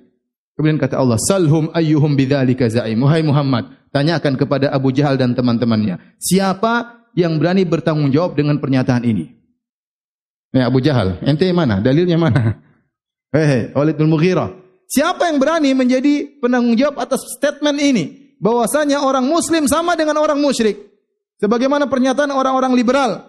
Bahwasanya semua masuk surga. Ahli tauhid, ahli syirik, ateis, kafir. Semuanya masuk surga. Dari mana? Ya. Siapa yang berani bertanggung jawab akan pernyataan ini? Salhum ayyuhum bidzalika za'im. Am lahum syuraka'u falyatu bi syurakaihim in kanu sadiqin apakah mereka punya syuraka punya saksi-saksi punya pendukung-pendukung yang bisa mendukung pernyataan ini kalau mereka benar-benar jujur setelah itu kata Allah Subhanahu wa taala yauma yukshafu an saqin wa yud'auna ila sujudi fala yastati'un Allah sebutkan ya tentang beratnya hari kiamat sini kata Allah pada hari betis disingkap di sini ada dua pendapat di kalangan para ahli tafsir ada yang mengatakan disingkapnya betis ini adalah uslub orang-orang Arab untuk menyatakan sulitnya hari tersebut. Yauma yukshafu an saqin maksudnya hari kiamat adalah hari yang sangat sulit, hari yang sangat berat. Dan ini pilihan Ibnu Taimiyah rahimahullahu taala. Karena Allah tidak mengatakan yauma yukshafu an saqihi tapi an saqin. Ya, jadi ini ayat tidak berbicara tentang sifat. Ya, sifat kaki Allah, tapi sebagian ulama mengatakan ini juga berbicara tentang sifat kaki Allah. Ada dua pendapat. Apakah kita berpendapat bahwasanya ini ayat bukan mengenai sifat atau ayat mengenai sifat tetapi hadis-hadis yang sahih menunjukkan Allah memiliki sifat kaki sebagaimana ayat-ayat menunjukkan Allah memiliki sifat tangan sebagaimana ayat menunjukkan Allah memiliki sifat wajah tetapi jelas kita tahu wajah Allah tidak sama dengan wajah manusia. Tangan Allah tidak sama dengan tangan manusia kaki Allah tidak sama dengan kaki manusia ya. Tidak boleh sama dan tidak akan sama. Sebagai contoh sederhana ya bagaimana wajah Allah Subhanahu wa taala melihat wajah Allah adalah puncak kenikmatan di surga. Sampai Allah menamakan melihat wajah Allah dengan mazid. Hal min apa nama kata Allah Subhanahu wa taala? Lil ladina ahsanul husna wa ziyadah. Ya bahwasanya orang-orang berbuat baik diberikan surga dan juga tambahan tambahan tersebut apa datang dalam hadis mutawatir diriwayatkan lebih dari 20 sahabat bahwasanya ziyadah di situ tambahan kenikmatan di surga adalah melihat wajah Allah Subhanahu wa taala. Makanya di antara doa Nabi sallallahu alaihi wasallam, as'aluka ladzatan nadhari ila wajhik. Ya Allah, aku mohon kelezatan memandang apa? Wajahmu. Maka tidak boleh disamarkan wajah wajah uh, manusia, ya. Yauma yukshafu yukshafu an sakin wa yud'u ila sujud. Hari di mana yang sangat dahsyat, hari yang sangat sulit. Lantas mereka diperintahkan untuk sujud, fala yastati'un. Mereka tidak mampu untuk sujud. Datang dalam hadis, mereka ingin sujud. Tahu-tahu Punggung mereka menjadi keras kaku seperti besi. Mereka masjid enggak bisa, hanya mereka terjungkal jatuh ke belakang. Enggak bisa belok begini enggak bisa. Mereka bangkit lagi, ingin sujud, fala yastati'un tidak bas, tidak bisa karena punggung mereka menjadi padat, mereka terjungkal lagi. Kenapa di dunia mereka disuruh sujud tidak? Tidak mau. Dan ini ancaman keras bagi orang yang tidak mau salat. Ancaman keras bagi orang yang tidak mau salat. Kata Allah, khasyiatan absaruhum tarhaquhum dhillah. Pandangan mereka penuh dengan ketakutan, mereka tunduk, diliputi dengan kehinaan. Tarhaquhum dhillah wa qad kanu yud'auna ila sujudi wa hum salimun. Dahulu mereka di dunia diminta untuk sujud padahal mereka dalam kondisi sehat walafiat, bisa sujud mereka tidak mau sujud. Sekarang di akhirat mereka disuruh sujud, mereka tidak bakalan mampu. Ya, oleh karenanya mumpung kita masih sehat, ya, berusaha untuk banyak banyak sujud, banyak sujud. Kita masih muda, masih bisa sujud. Ada sebagian orang tua sudah susah untuk sujud. Mereka solat dalam kondisi duduk. Tetap ada kenikmatan, tapi beda dengan nikmat tatkala kita bisa meletakkan kepala kita di tanah. Itu nikmat luar biasa. Ada sebagian orang tidak bisa lagi untuk sujud. Dia berangan-angan untuk bisa apa? Sujud. Tapi sudah enggak mampu. Dia masih solat. Bagaimana dengan orang-orang yang tidak solat? Maka mereka binasa pada hari kiamat kelak. Disuruh sujud. Mereka tidak bakalan bisa sujud. Setelah itu Allah berfirman, Fadarni wa may yukadzibu hadis. Biarkan aku dengan orang yang telah mendustakan Al-Quran. Ini di awal dakwah Nabi. Allah mengatakan, Ya Rasulullah, ini Walid bin Mughirah urusan saya. Abu Jahal urusan siapa? Urusan saya. Biar saya ngurus mereka. Ya. Itu bukan urusan Muhai Muhammad. Zarni, biarkan aku dengan dia. Allah punya cara sendiri untuk membinasakan orang ini. Kata Allah, sana stadirijuhum min haitsu la ya'lamun. Kami akan beristidrajkan mereka dalam kondisi mereka tidak sadar. Istidraj dalam bahasa Arab artinya tahapan demi tahapan. Istidraj seakan-akan naik daraj tangga satu demi satu, naik atau turun. Bisa jadi Allah menaikkan mereka satu demi satu pada puncak kesesatan atau Allah turunkan mereka sedikit demi sedikit. Makanya istidraj itu pelan-pelan. Makanya Allah mengatakan min haitsu la ya'lamun tanpa mereka sadari, ditambah rezekinya, ditambah jabatannya, dinaikkan pangkatnya. Dia merasa dia luar biasa padahal itu adalah istidraj. Allah ingin membinasakan dia dengan cara seperti itu tanpa dia sadari. Kata Allah wa umli lahum inna kaidi matin dan kami akan beri tangguh kepada mereka sungguhnya rencanaku amat tangguh. Oleh karenanya hadirin, kalau kita berhadapan dengan kezaliman, misalnya ada orang zalimi kita, sudah. Kalau kita tidak mampu untuk memperbaiki orang tersebut, apalagi membalas orang tersebut, serahkan kepada siapa? Allah. Biarlah Allah yang menangani orang orang tersebut. Kemudian jangan pedulikan dia, serahkan kepada Allah Subhanahu wa taala. Kemudian kata Allah Subhanahu wa taala, "Am tas'aluhum ajran fahum mim maghramin muthqalun." Apakah engkau meminta kepada mereka upah wahai Muhammad? waktu kau berdakwah kepada mereka? Apakah kau merepotkan mereka? Apakah kau minta upah kepada orang-orang kafir Quraisy? Wahum mimma gurumi musqalun sehingga mereka diberati diberati dengan hutang? Sama sekali tidak. Muhammad sallallahu alaihi wasallam waktu berdakwah adalah demi kebaikan mereka. Muhammad tidak minta harta kepada mereka. Nabi Muhammad tidak memberatkan hutang kepada mereka. Ini semua Nabi Muhammad wasallam sampaikan dakwah demi kemaslahatan mereka. Makanya Allah ajak mereka berfikir, apakah Muhammad mengurangi harta kalian? Apakah Muhammad minta harta kepada kalian wahai Abu Jahal, Walid bin Mughirah dan yang lainnya? Tentu tidak ada. Kemudian kata Allah, "Am indahumul ghaibu fahum yaktubun?" Apakah mereka memiliki ilmu gaib yang mereka menulis apa yang mereka tetapkan? Mereka punya ilmu gaib yang mereka tentukan begini-begini, bahwasanya pada hari kiamat mereka akan sama dengan orang-orang Islam? Tidak ada. Kemudian kata Allah, "Fasbir li hukmi rabbika." Bersabarlah dengan keputusan Rabbmu wahai Muhammad. Allah suruh sabar. Ini di awal dakwah.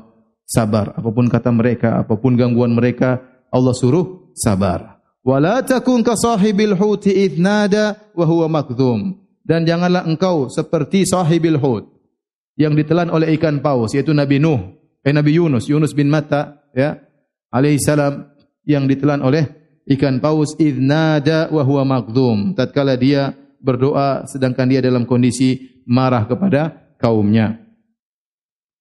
Jadi Nabi Nuh, Nabi Yunus alaihissalam ini, ya singkat ceritanya, dia berdakwah kepada kaumnya, kemudian kaumnya kurang ajar, brengsek sama dia, tidak mau beriman, akhirnya dia marah, dia tinggalkan mereka. Ini kaum enggak beres, akhirnya dia pergi. Padahal Allah belum mengizinkan dia untuk apa? Pergi. Dia tidak sabar. Dia tidak sabar. Kita enggak tahu gangguan kaumnya kepada beliau seperti apa. Yang jelas kita tahu para anbiya adalah para orang-orang yang super sabar. Tetapi saking berat gangguan yang dihadapi oleh Nabi Yunus alaihissalam akhirnya dia pergi sebelum diizinkan oleh Allah Subhanahu wa taala dalam kondisi marah. Akhirnya dia pergi, dia naik sebuah kapal di lautan, kemudian terjadi ombak besar, harus ada satu orang yang dibuang supaya bisa selamat. Akhirnya mereka mengadakan Qur'ah, undian, ternyata yang keluar Nabi, Nabi Yunus alaihissalam, akhirnya dia pun dilemparkan di laut, akhirnya dimakan oleh ikan, ikan paus. Ya, dimakan oleh ikan, ikan paus. Sebagai teguran dari Allah subhanahu wa ta'ala. Akhirnya dalam ikan paus dia pun berdoa, Fanada fi dhulumat, Allah ilaha illa anta subhanaka inni kuntu minadh dhalimin. Dia pun berdoa dalam kegelapan, kegelapan lautan, kegelapan malam, kegelapan perut ikan paus. Tidak ada yang mendengar seruan dia kecuali Allah Subhanahu wa taala. Antum bayangkan antum dalam perut ikan paus di tengah lautan. Lampu tidak ada. Gelap ya. Tiga kegelapan. Kegelapan malam, kegelapan lautan, kegelapan perut apa? Ikan paus. Antum bawa HP pun sinyal enggak ada. Mau kontak siapa? Allah Subhanahu wa taala Maha mendengar. Allah ilaha illa anta subhanaka inni kuntu minadh dhalimin. Dia mengatakan tidak ada yang berhak disembah kecuali Engkau ya Allah. Sungguhnya aku termasuk orang-orang yang zalim. Kata Allah, "Falaula annahu kana minal musabbihin la labitha fi batnihi ila yaumi yub'atsun." Kalau bukan Nabi Yunus bertasbih kepada Allah, dia akan ada dalam perut ikan paus sampai hari kiamat. Subhanallah. Cuma dia berdoa, bertobat kepada Allah, maka Allah pun selamatkan dia. Kata Allah, "Laula anta darakahu nikmatu min rabbih. Kalau bukan nikmat Allah mengenainya, la nubidha bil ara'i wa huwa madhmum, maka dia akan terlemparkan di tanah yang tandus dalam kondisi tercela. Ada yang mengatakan dia akan dibangkitkan pada hari kiamat dalam kondisi tercela. Kata Allah fajtabahu rabbuhu tapi dia bertobat kepada Allah maka Allah pun memilih dia faja'alahu minas salihin maka Allah jadikan dia termasuk orang-orang yang soleh maka jangan terbetik dalam benak kita kita lebih baik daripada Nabi Yunus enggak boleh sama sekali Nabi Yunus pernah berbuat kesalahan. Allah tegur. Setelah itu Allah mengangkat dia menjadi orang yang soleh. Allah pilih dia. Sebagaimana Nabi-Nabi yang lain juga pernah salah. Nabi Adam pernah salah. Nabi Musa pernah salah. Nabi Nuh pernah salah. Ya, Nabi Muhammad SAW juga pernah salah. Ya, Kesalahan tersebut menjadikan dia lebih baik dari sebelum dia bersalah. Kenapa? Dia berkembali kepada Allah Subhanahu Wa Taala. Betapa banyak orang setelah melakukan kesalahan menjadi lebih baik daripada sebelum dia melakukan kesalahan. Di antaranya Nabi Yunus alaihi salam. Kemudian kata Allah, wa iyyakadul ladzina kafaru la yuzliqunaka bi absarihim. Dan sungguhnya orang-orang kafir itu hampir benar-benar menggelincirkan kamu dengan pandangan mereka. Bi absarihim dengan pandangan mereka. Para ahli tafsir menyebutkan di zaman itu ada seorang yang terkenal ain. Pandangan mata jahatnya sangat luar biasa. Kalau dia sudah melihat onta, dia bilang tidak ada onta yang paling bagus seperti onta ini. Onta itu jalan sebentar kemudian jatuh. Bahkan kalau dia mau mengain, mengain sesuatu, dia puasa dulu tidak makan tidak minum dua tiga hari. Setelah itu kemudian dia lihat dia muji sesuatu maka jatuhlah. Karena orang ini terkenal bisa menjatuhkan, membinasakan onta, membinasakan orang maka mereka datang kepada dia. Kamu kalau bisa ain Muhammad, aini Muhammad. Muhammad lagi jalan lihat dengan pandangan buruk supaya dia terjungkal supaya dia terjatuh ya. Tetapi Allah Subhanahu wa taala menyelamatkan Nabi sallallahu alaihi wasallam. Lamma sami'u dzikr, tatkala mereka mendengar Al-Qur'an, maka mereka ingin keburukan bagi Nabi wasallam wa yaquluna innahu lamajnun dan mereka berkata sungguhnya Muhammad itu adalah orang gila wa ma huwa illa dzikrul lil alamin dan tidaklah Al-Qur'an kecuali hanyalah peringatan bagi seluruh umat. Demikian ya uh, yang bisa kita sampaikan dari kandungan-kandungan dari surat Nun atau surat Al-Qalam. Semoga bermanfaat. Kalau ada yang bertanya, saya persilahkan. Wallahu taala alam bisawab.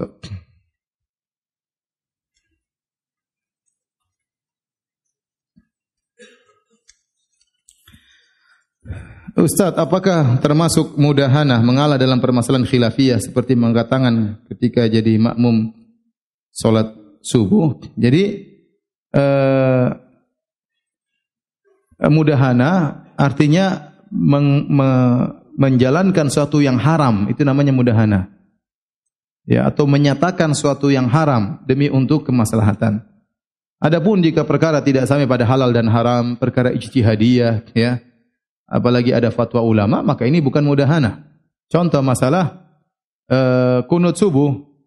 Kalau seorang solat subuh kemudian melakukan kunut, ya, kita tahu bahwasanya kunut subuh ada khilaf di kalangan para ulama, ya, empat mazhab khilaf, ya, Madhab Malikiyah dan Madhab Syafi'iyah mengatakan kunut subuh hukumnya sunnah. Dua madhab besar, Madhab Malikiyah sama Madhab apa? Syafi'iyah. Madhab Hambali mengatakan tidak sunnah, tetapi Imam Ahmad tidak mengingkari orang yang melakukan kunut. Kata dia, la'u anif man yaknut. Aku tidak mencela orang yang kunut. Ya, bahkan dia memberi rukhsah, yang kunut silakan.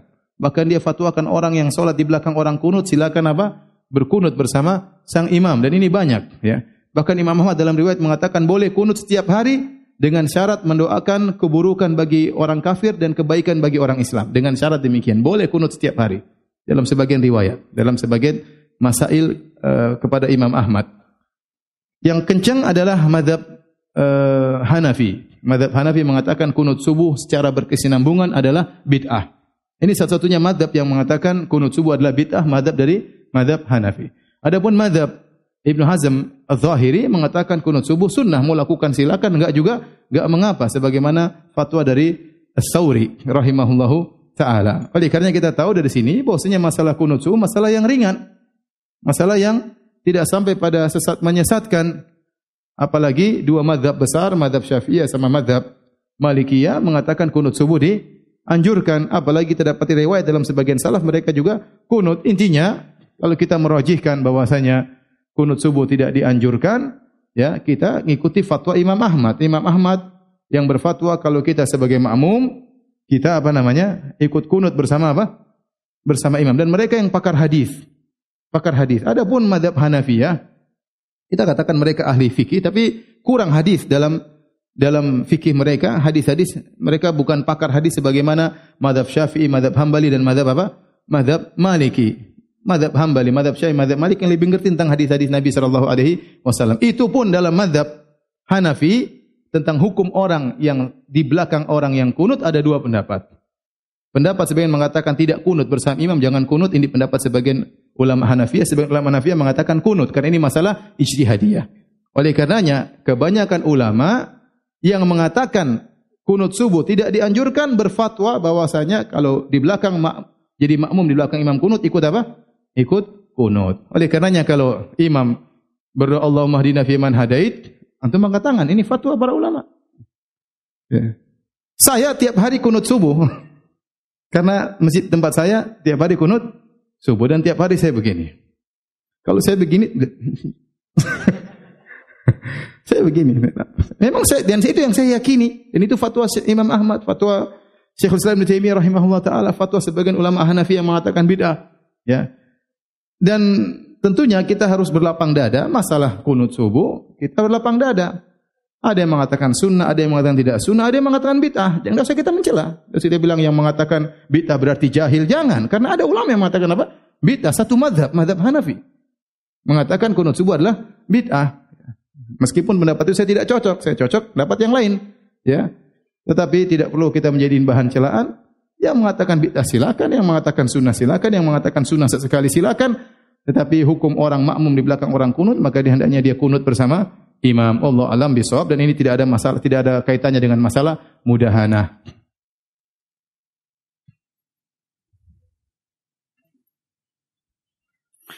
Mengenai huruf muqatta'ah di awal-awal surah, apa perbedaan antara makna dan tujuan? Yaitu ketika kita ketika kita mengatakan maknanya hanya Allah yang tahu dan tujuan dari huruf itu adalah seperti yang dirajikan oleh Katsir dan Ibnu Qayyim.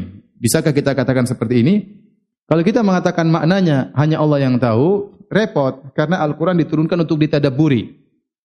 Ya, maka tidak ada dalam Al-Quran yang disebut sebagai uh, Al-Quran mutasyabihah secara total enggak ada. Enggak ada. Artinya setiap ayat pasti ada yang tahu maknanya. Ya, kalau Allah turunkan ayat ternyata tidak dipahami, ya, maka buat apa diturunkan ayat tersebut? Yang kita pahami ayat tersebut, sebagian salaf mentafsirkan maksudnya ayat ini adalah begini-begini, Sebenarnya ulama salaf mengatakan maksudnya adalah untuk peringatan bahwasanya Al-Quran adalah mukjizat sebagaimana yang kita jelaskan tadi. Allah alam bisawab.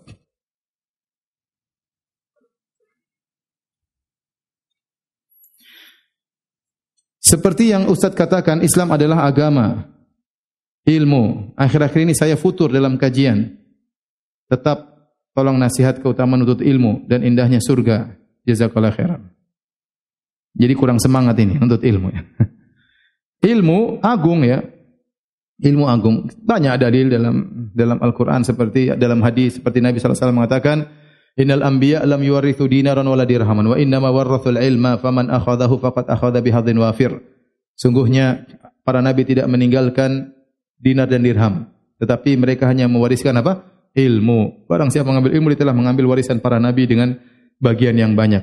Kata Nabi sallallahu alaihi wasallam, ya, eh, man salaka tariqan yaltamisu fi ilman sahlallahu lahu bihi tariqan ilal jannah. Barang siapa melangkahkan kaki menuju menuntut ilmu, maka Allah mudahkan jalannya menuju surga. Kata sebagian ulama, bahwasanya ini dalil bahwasanya jalan terbaik untuk masuk surga, jalan tercepat untuk masuk surga adalah menuntut apa?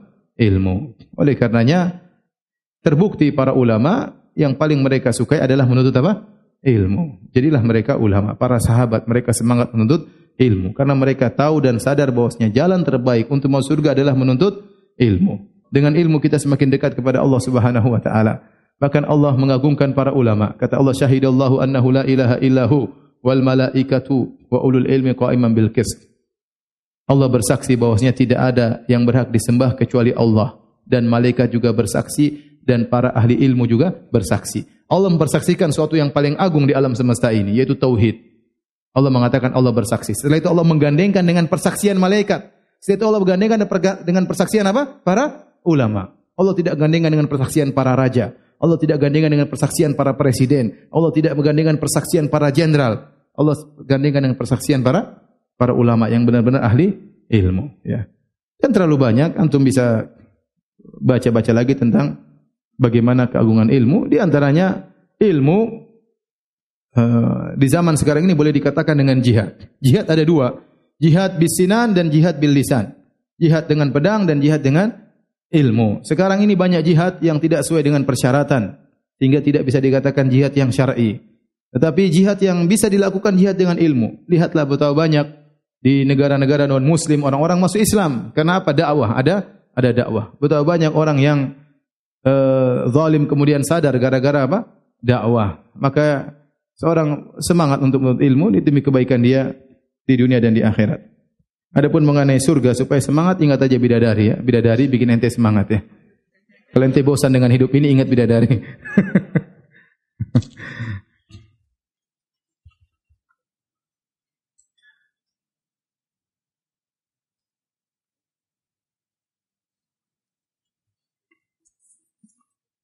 Ini ada minta penjelasan tentang Quran surat Toha, ya ayat uh, kelima. Insya Allah ya. Nanti akan kita jelaskan suatu saat ya.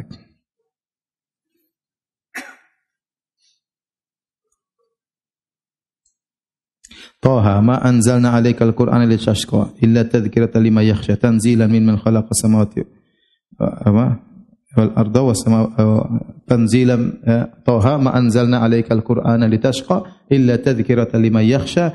Tanzilan mimman khalaqal arda was samawati al ula. Ar-rahmanu 'alal arsy istawa. Oh dia maksudkan tafsir tentang ar-rahmanu 'alal arsy istawa. Ini insyaallah pada kesempatan yang kita akan bahas.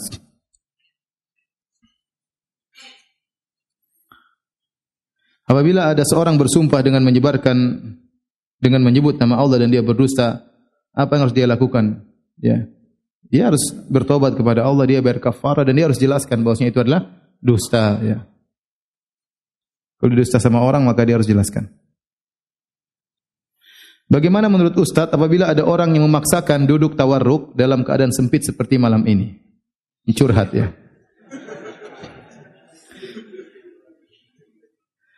Uh, duduk tawarruk hukumnya apa? Sunnah. Tapi kalau ternyata kita duduk akhirnya kita dudukin kaki orang, eh, jangan ya.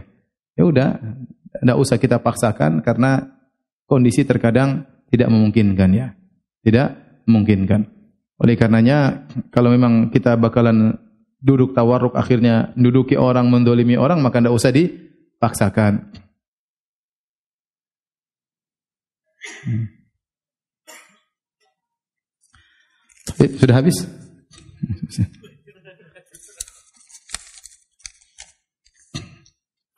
Dalam sebuah kajian anda pernah mendengar jika berniat berbuat kebaikan maka akan dicatat satu kebaikan dan bila kebaikan tersebut dikerjakan dicatat sepuluh kebaikan. Dan jika berniat melakukan keburukan tidak dicatat keburukan sampai dia mengerjakannya. Dan jika dikerjakan dicatat satu keburukan. Dan berdasarkan tafsir surat Al-Qalam yang disampaikan tadi hanya berniat saja sudah mendapatkan dosa walaupun belum terlaksana. Mohon penjelasannya. Uh, beda antara ham dengan azam. Ya. Kalau seorang sudah azam, sudah bertekad, apalagi sudah melakukan usaha. Usaha tadi misalnya rapat, sudah dibicarakan, ya, sudah merencanakan, maka ini sudah usaha. Kalau sudah usaha, berhasil enggak berhasil, itu tetap dapat dosa. Contoh, seorang ingin nonton film porno, baru terbetik dalam hatinya, belum berusaha. Kemudian dia tidak jadi melakukan, malah dia dapat apa? Pahala. Tapi kalau dia sudah berusaha, dia buka HP, dia buka laptop, dia sudah berusaha buka, terblokir terus, ya itu sudah namanya apa? usaha. Dia sudah usaha. Maka itu tetap dapat dosa. Tapi kalau hanya terbetik di hati, kepingin, kepingin, itu enggak dapat dosa. Ya, tapi kalau sudah berusaha, sudah berjalan, sudah rapat, sudah download ini, download ini, berarti sudah apa? Usaha. Allah Maha tahu. Baik, sudah? Hadiah buat yang bisa menjawab pertanyaan. Baik. Siapa yang bisa jawab? Allah mengatakan inna balawnahum kama balawna ashabal jannah. Kami menguji orang-orang kafir Quraisy sebagaimana kami menguji para ashabul jannah. Apa sisi persamaannya? Ada yang bisa jawab? Ya, silakan. Berdiri. Nama, asal, umur, umur 20. Oh, yang benar. Terus silakan. Silakan.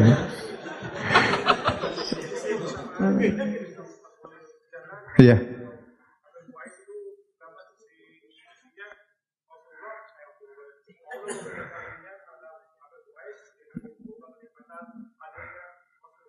Hmm.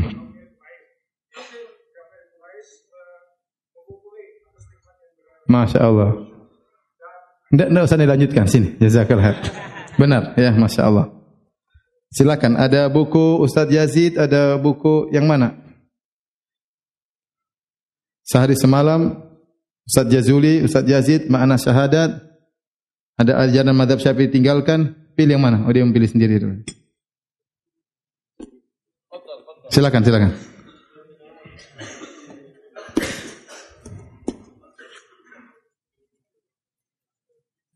Ayo, silakan. Ini situ ayo. Waalaikum. Pertanyaan kedua. Sebutkan tiga pernyataan yang Allah sumpah untuk tiga pertanyaan tersebut, pernyataan tersebut di awal surat Al-Qalam. Silakan berdiri. Sebut nama. Uh, umur 18. Jomblo? Kasihan. Silakan. Tiga pernyataan tersebut apa? Terus satunya? Yang pertama malah. Baca ulang nun wal qalami. Itu yang pertama. Ma anta bi ni'mati rabbika bin. Terjemahkan. Yang pertama apa?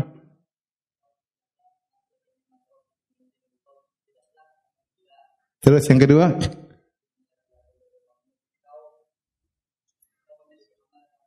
Pahala. Yang ketiga?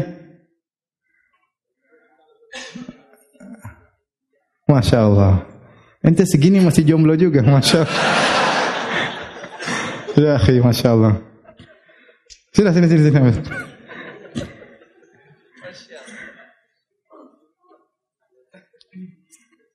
Silakan. Yang mana? Ini. Hari kiamat lagi. Masya Allah. Allah ibarik. Tapi pertanyaan berikutnya. Uh, coba siapa yang tafsirkan firman Allah afana ja'alul muslimina kal mujrimin ya silakan berdiri berdiri sebut nama umur Umur? Uh, jomblo juga? Silakan.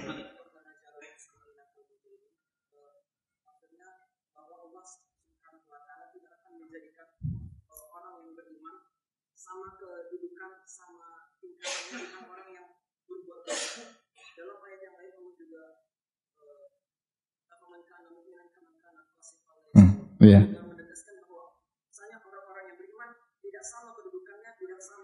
Masya Allah. Jomblo-jomblo di sini mantap-mantap ya.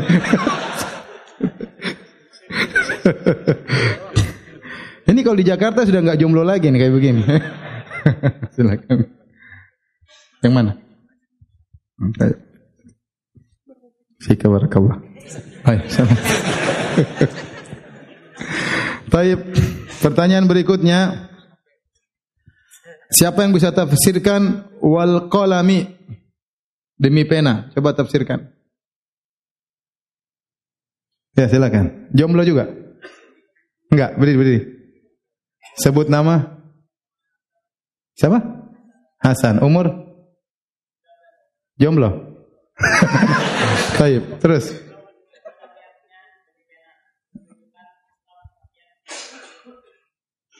Terhadap ilmu. Sudah.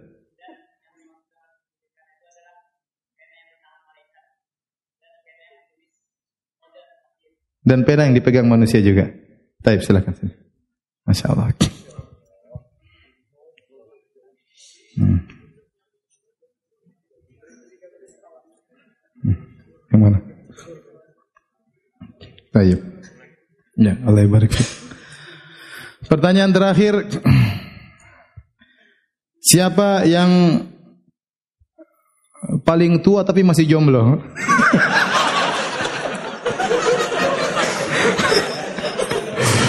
Sudah tua tapi masih jomblo, angkat tangan.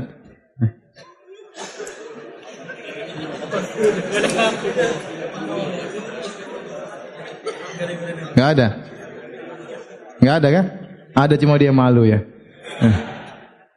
Ya udah saya simpankan buat dia ya, yang merasa tua masih jomblo, ini buat dia ya. Nanti minta di panitia ya. Baik.